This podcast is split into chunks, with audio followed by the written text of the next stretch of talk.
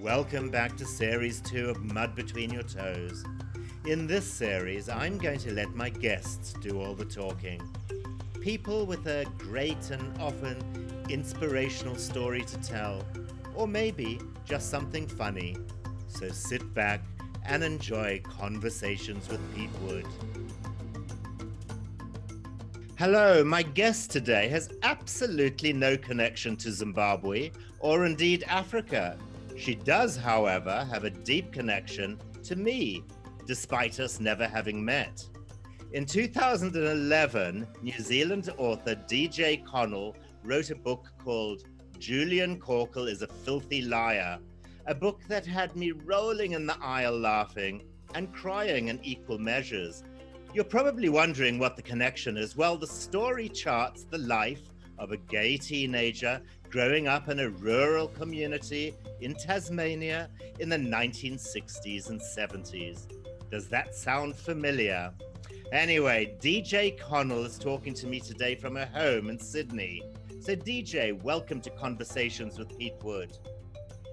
And thank you for having me, Pete. Lovely to be here. Lovely to talk to you. It's wonderful. And I, am very, um, I always appreciate people who who get my writing. Of course, I appreciate most people anyway, but I'm very appreciative. So thank you. well, honestly, the book was a triumph and has been described on your Amazon blurb as the ultimate feel good novel, a book that will have the reader laughing out loud on, on the back of a bus as it follows Julian's bumpy journey through adolescence, fibbing his way through school and a series of dead end jobs to find his ultimate calling as creator of The Hog. It's as if Crocodile Dundee has crashed Muriel's wedding and run off into the desert with Priscilla. What a great line. Yes, it was very good. The um actually Paris Match magazine, you know, the big the big photo magazine, Paris Match, Paris Match. Absolutely, they called, yes. They called it the funniest novel of the year. Oh, the French liked it. So well, yeah. well, I have to say it had me laughing the whole time, laughing out loud as well, which takes a lot in writing. Um, you know, and I must confess, for a long time, I assumed you were a man and was quite surprised that a woman would write a story about a gay boy growing up in Tassie. What's the connection and, and, and what inspired you to write the book? Well, um, obviously, I am part of the LGBTQ I community, but I'm I'm not a very I don't behave in any way that um, I never follow rules. So I'm I'm a freedom fanatic, but you know I've had lovers on both sides of both. Well, actually, two, with two genders, I should say. Anyway, um, so I'm part. It's part of my tribe, part of my community, and look, most of my friends most of my male friends are gay. Not all. I have great. I've got three straight brothers as well. Um, but I, I, I have, and I, and I had friends from Tasmania as well. So I had a thing about. I wanted to set. I wanted to set a funny story about a kind of a, a, a, an odd character who thinks he's a player, even though he's obviously not. Um, someone who's deluded a bit, but also kind of lovable because he never gives up and he makes so many mistakes and stumbles through. But at the same time, we needed to have, I wanted him to, because the 70s, look, my gay friends had terrible times, gay male friends had terrible times in the 70s and 80s. It was a terrible time, really. And then, of course, with um, HIV AIDS, it made life very difficult in the 80s, but this is before that.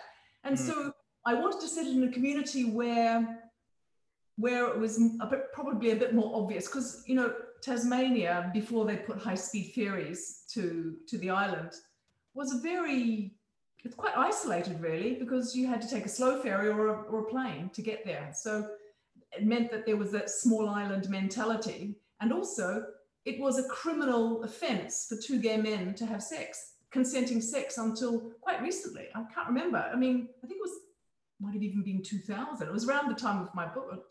Yeah, anyway which is incredible because Adelaide, just across the, the, the water, had a gay mayor or a gay governor uh, many, many years ago. and, and Adelaide is known as one of those churchy, churchy towns or churchy cities. I know it was an odd thing. It was um, it's probably to do with it, with Tasmania being slightly isolated and having probably conservative government. So I'm not quite sure why, but it was a very strange thing. In fact, around the time the book came out, um, there was a story about two gay, gay men setting up, setting up a um, they'd been they'd been buying this town which was kind of cheap, the shop fronts, and they were set, they were changing changing it into they were going to make it sort of a tourist destination, a coastal town. I can't remember the name of the town. It might even been called Penguin. Anyway, they kind of got ran out run out of town. This was this was only what 10, 15 years ago or so. They got run out of town. They had like um, a kangaroo got nailed to their front door and things like that. It was terrible. So it was it's a different place now, I hear, but it was, you know, I visited Tasmania twice. Um, anyway. Well, you know, I mean, as I said, the book's hilariously funny. And as you say, it also covers some very serious coming of age issues yep. and the parallels with my own life growing up theatrical on a farm in the 60s and 70s, Rhodesia, is yep. absolutely spot on. Um, in fact, the book inspired me to write my own story. So, I was never quite as funny as you, and I often wish I could have stolen some of your lines. Um, did you come from a particularly funny family? Uh, yes, I came from my mother is a very, very funny woman. She's incredibly, she's hard as nails, really, but incredibly funny. And everybody loves her, even though she's incredibly rude, one of those people, you know, very small but loud. Um, and all, I grew up in a we were competitive about being funny and yes humor was the thing because it was a, a, very close family there were five of us in seven eh, five of us in seven years sibling siblings wise and sibling wise and um, so yes i grew up in a very fun, funny family but then you know i left new zealand young i haven't lived in new zealand for 30 um, i left in 19 i don't know i can't even think I've been away for about 34 years. Over, over mm. half my life, I've lived outside of New Zealand.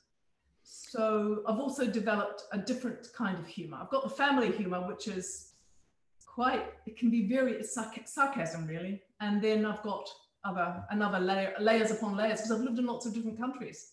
Yeah. So, How would you describe your writing genre? Uh, um, uh, well, it's not comedy, and it's uh, it's not specifically coming of age because you've written a lot of other books, which we will get to in a minute. Yes. Um, I, yeah. Um, actually, I've, I'd say I write about. I don't know. It's hard to put me in, in a genre. I suppose it's um, family-related drama, personal stories. Um, it's always about. It's always about a misfit, someone who's who doesn't quite fit and the struggles they have as an outsider. But I think I use humor as the, the vehicle to drive the story forward and keep you reading while perhaps not such funny stuff happens. Yeah, I suppose a bit like Tales of the City, but with a lot more humor.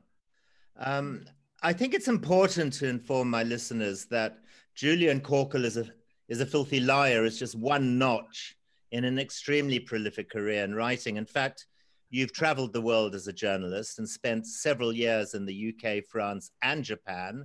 In fact, your writing career began in Japan, didn't it? What's your what's your background in writing? Well, you know, I came from quite a, I suppose, a working class family. Although my dad had a had a bite, had a business in the end, but we, um, so I had to get out of New Zealand to find something different. I'd, I'd, stumbled through a degree. I came and then I traveled with a backpack through Southeast Asia. And I thought I ended up, I could have gone to Hong Kong, Taiwan, or there were, you know, we were, you know, I was young looking for a place to work. And so I ended up in Japan. And there I told, I exaggerated a bit and got a job on a newspaper. And that's how I started. I started very low. I started as a uh, proofreader um, my spelling was terrible actually, so it's quite interesting. And but then you know, worked I worked extremely hard. Like I, I couldn't type, but I had to type, and I'd never typed because we, we always used to handwrite our essays at university. So I went to the Salvation Army, bought a typewriter and a book, and taught myself to type in a few days, and then um, and then started off as a proofreader. That's how I This was in Japan. Japan, and I worked for Oh, a newspaper. And, mm, Oh, I, I mean, who did? What? What was the newspaper? it's now folded or it's online. It was called the Asahi Evening News. Okay. Ibn, Ibn Asahi. It was um, it was an evening paper. So I used to work very early mornings, and I ended up being a, a page editor and you know doing re- reporting and things. But that from there I went to advertising, and also I worked as a writer for an international nonprofit for many years. Um, so and then and then I started. I, I I worked freelance for many years, and then I started writing books. But you know, I have to say, only I've only published two books, but I've got a now. I've just got a new deal, so I'll, I'll be Mm. publishing. I'm changing publishers from HarperCollins to Simon and Schuster. That and I'm- Yes, delighted. absolutely. Congratulations on that. thank you. Uh, you said in an interview that giving up journalism to write novels was like sprouting wings.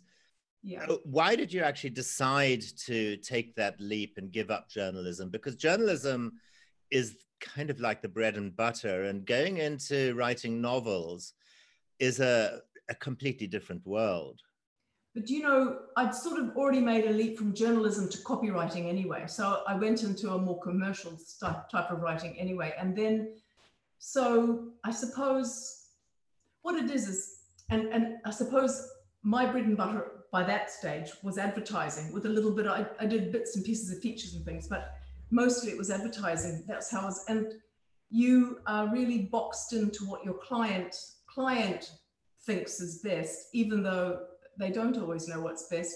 And so you'd write something beautiful and it would be destroyed all the time, time and time again, time and time again. And and actually it was a very good, it was a very good training because as a novelist, as you know, or a writer, as you know, you have to kill, you have to, you can't be too precious with your work. So you have to Kill your darling.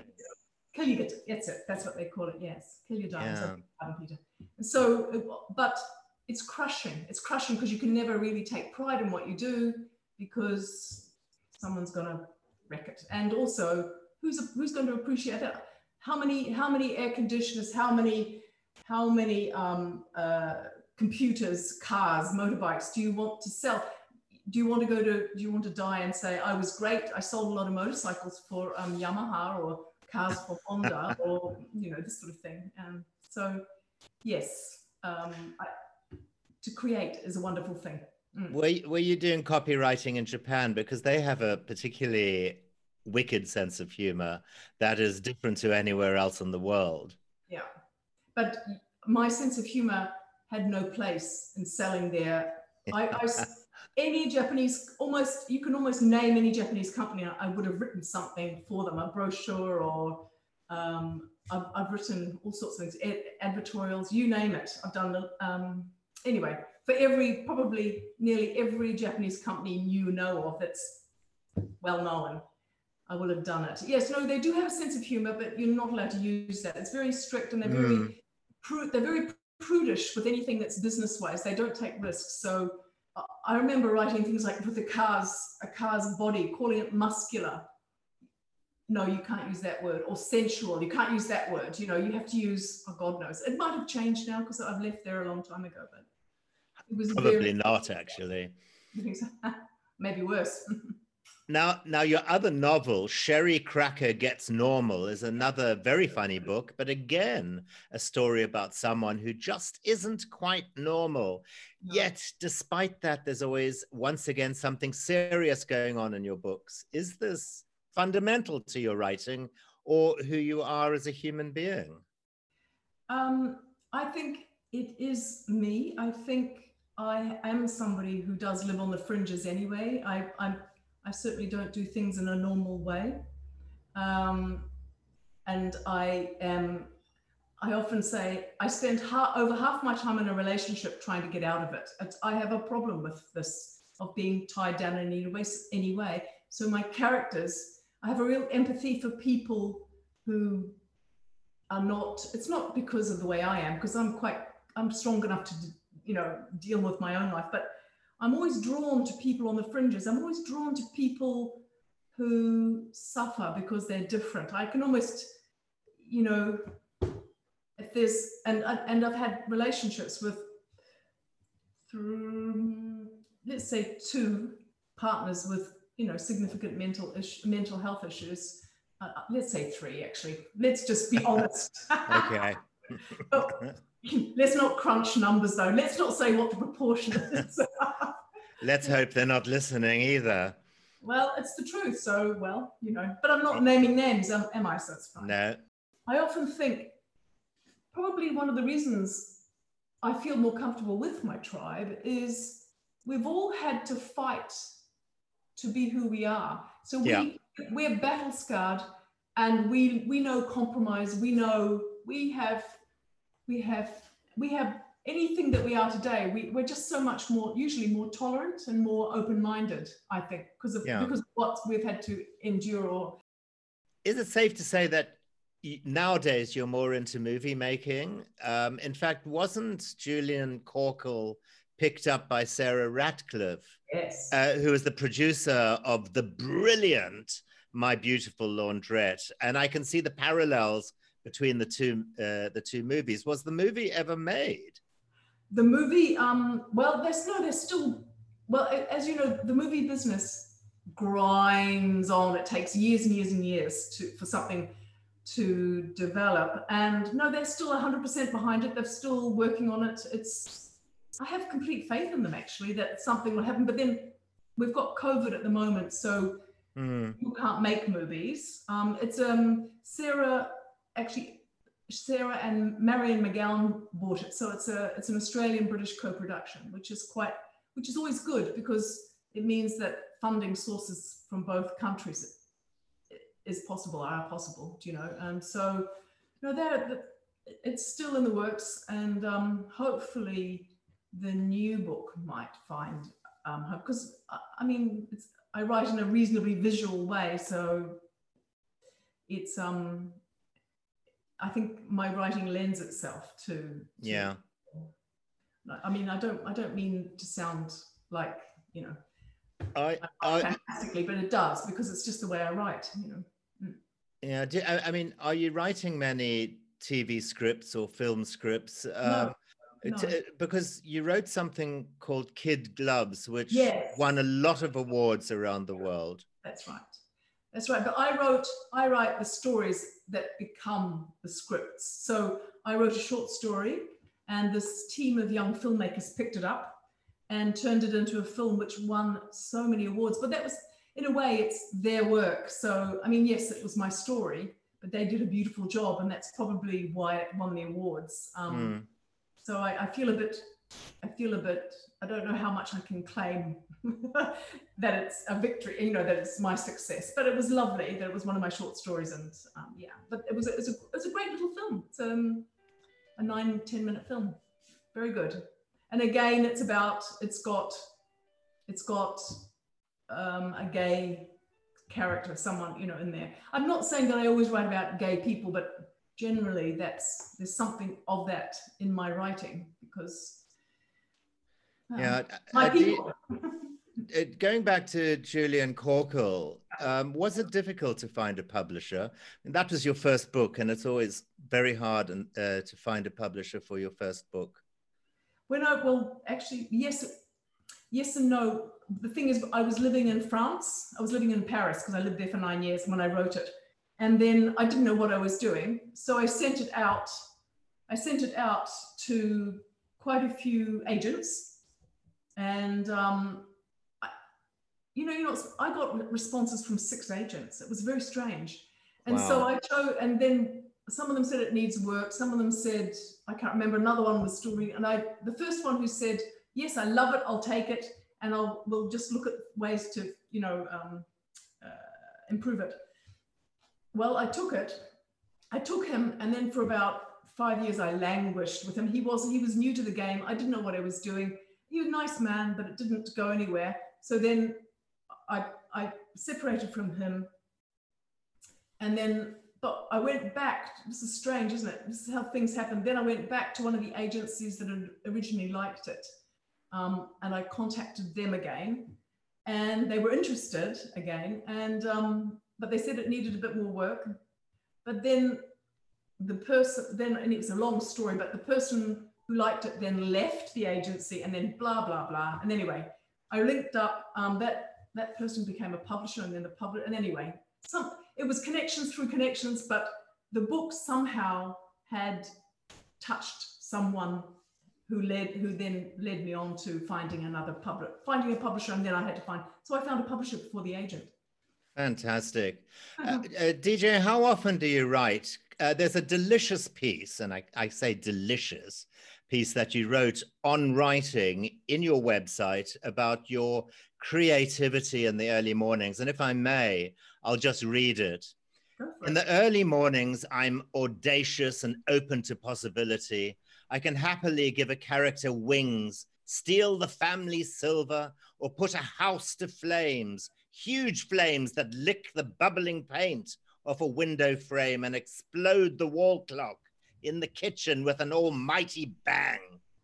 Now, it's fantastic. And, you know, it really uh, gives you inspiration for anyone who is starting out at uh, writing in this world.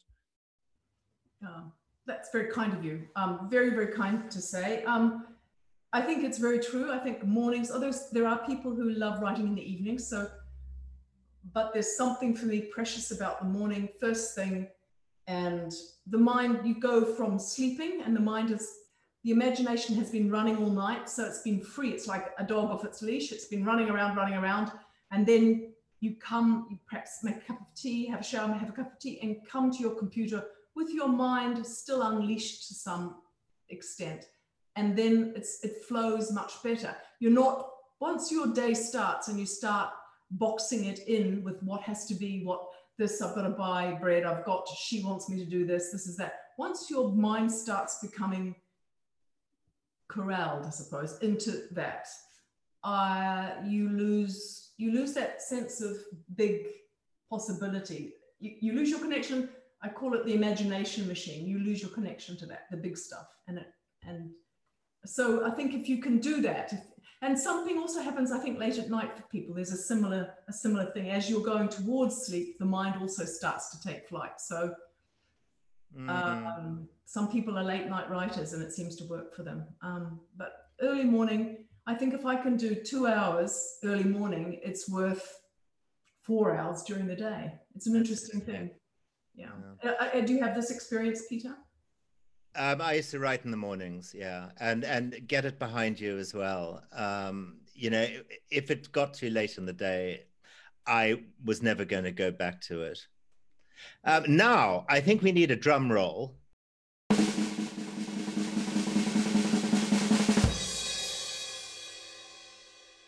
Okay. You're currently writing, as you say, a new novel, and you've just sold the worldwide rights to Simon and Schuster. Schuster. So tell us about the book. Are you allowed to tell us about the book? I can, um, I can, give you because a... in a recent tweet you say it's by far the best thing you've ever written. I, I think I think absolutely it is, and um, I've already written it, so they've they've got the finished uh, manuscript. They'll they'll probably want changes. They certainly want to change the title. The original title was Paint the Duck, and they want something they want something different. That's fine. I'm, as I said, I had good training in Japan. I'm fine. There's always a new way to write something, so let's change the title. That's fine, but it has to be something good. And um, it's about uh, a teenage girl in in London because I was living, I lived in London for all up, but I lived there for, I can't remember, 11 years or something. And I only left there two and a half years ago. So, um, and she, and she's this big character, big spirit. And they move from Brixton to Camden. They're on a housing estate. The little brother gets sick. Things start going wrong. And, and so you, so we watch someone who's vibrant, big spirited, great imagination, funny. The humor is in what she says and what she does, but not the situation. The situation becomes very, very precarious, very difficult, and the people who should be looking out for her and protecting her are not. So she's absolutely, it's that thing where where young people, when they get teenagers, when they get into trouble and no and they've lost their credibility, no one's going to listen to her when she's trying to tell them something. And um, so yes, she gets into but she's beautiful. She's a wonderful big, she's like a Julian character, another big character, big, larger than life character, but who suffers terribly. And um, but she's always funny because she's always, you know, making up. And when can we expect it on the on the shelves? Um, well, Simon with, with big publishers. What they do is they they they they plan ahead for the year ahead usually. So this book will come out early 2022. But I've got another book okay. as well that's basically finished, but I want more work on it. So then I'll have to sell that too. So that's what I can work on. At the moment, though, I have very little time to work. You might know that. Yeah. Yeah. Um, yeah. Yeah. Um, now, you once said that it was important to bring a little sunshine into people's lives. So, before we actually go, do you have a message to all the thousands of young people out there trying to find their identity in a world quite literally bombarded with information? Am I putting you on the spot by asking no, absolutely not. Absolutely not. I love to encourage people. You know, I, you know, usually every year I go and teach in Greece in this fantastic island called Skyros. I love it. It's like a, it's a fantastic place. So I, lo- I part of that is I, I teach creative writing. No, so I love, I love encouraging people. Okay, young people. I would like to put that message to young and old actually, because yeah, because but of course young people in particular are suffering because their future doesn't looks a bit bleak at the moment. Um, I think if you want to write, you want to create something, you can't, don't cheat. Don't cheat. Actually, give it your all, and, and your voice has to be authentic and original. And it may seem hard, but it's the best way to write because when you write in your real voice, when you write from the heart, when you do the work, you don't just dash something off and think that's good enough, I can't look at it. You go back and you weigh up your words and you play with them, you let it sit, you come back to it as they say, every word should earn its place on the page. I agree with that. It's absolutely true. You might not get that the first time round or the second. The gold is in the editing. So write your dash off your story, have a create a structure, dash off your story or dash off your book or whatever you're going to do, and then go back and work it and work it. And do it with a song in your heart. Don't do it because writing is not easy because it is work. You have to sit down and you mm. half the time you hate yourself and you hate what you're doing. I mean, I don't know, I struggle. But you just got to drive past that. And if you're driven and if you're compelled to do it, and if you are honest with yourself and you write, you write honestly, you don't just say good enough or you don't, you know, if you don't, because we've all got a story and we've all got a unique, unique voice. You find it and you follow it and you tap into that vein of gold. And um, and and you might need help. You might need you might need a professional to help you like a, a writing group or a course or something or an editor or i think beware of people who sell their services as editors because they're not always um, i don't think they're always um, the what can i say qualified to do that. Sometimes people sell themselves and i think they probably crush a lot of people um, but it's very easy to get crushed but don't let yourself get crushed if you know that's what you should be doing and what you want to do. And there's something beautiful. Look, it's beautiful to create things. It's it's magic. It's magic. And you just keep going. You keep doing it. It's, it's, quite easy to be crushed in the art world. Um, I'm, I'm going to end off on a quote from you, which I think is important. It's quite a long one, so I hope I don't stumble here. Oh the creative process is not a glamorous one. It's an activity that requires solitude and discipline. The only way I can write or draw is to be alone. But while the journey is private, my overriding motivation is a public one. I create for others. I do it with the intention of bringing some form of happiness into people's lives. My intention is to uplift, stimulate, provoke, inspire, to make others think and hopefully laugh. Oh, I That's forgot I've written that. Thank you.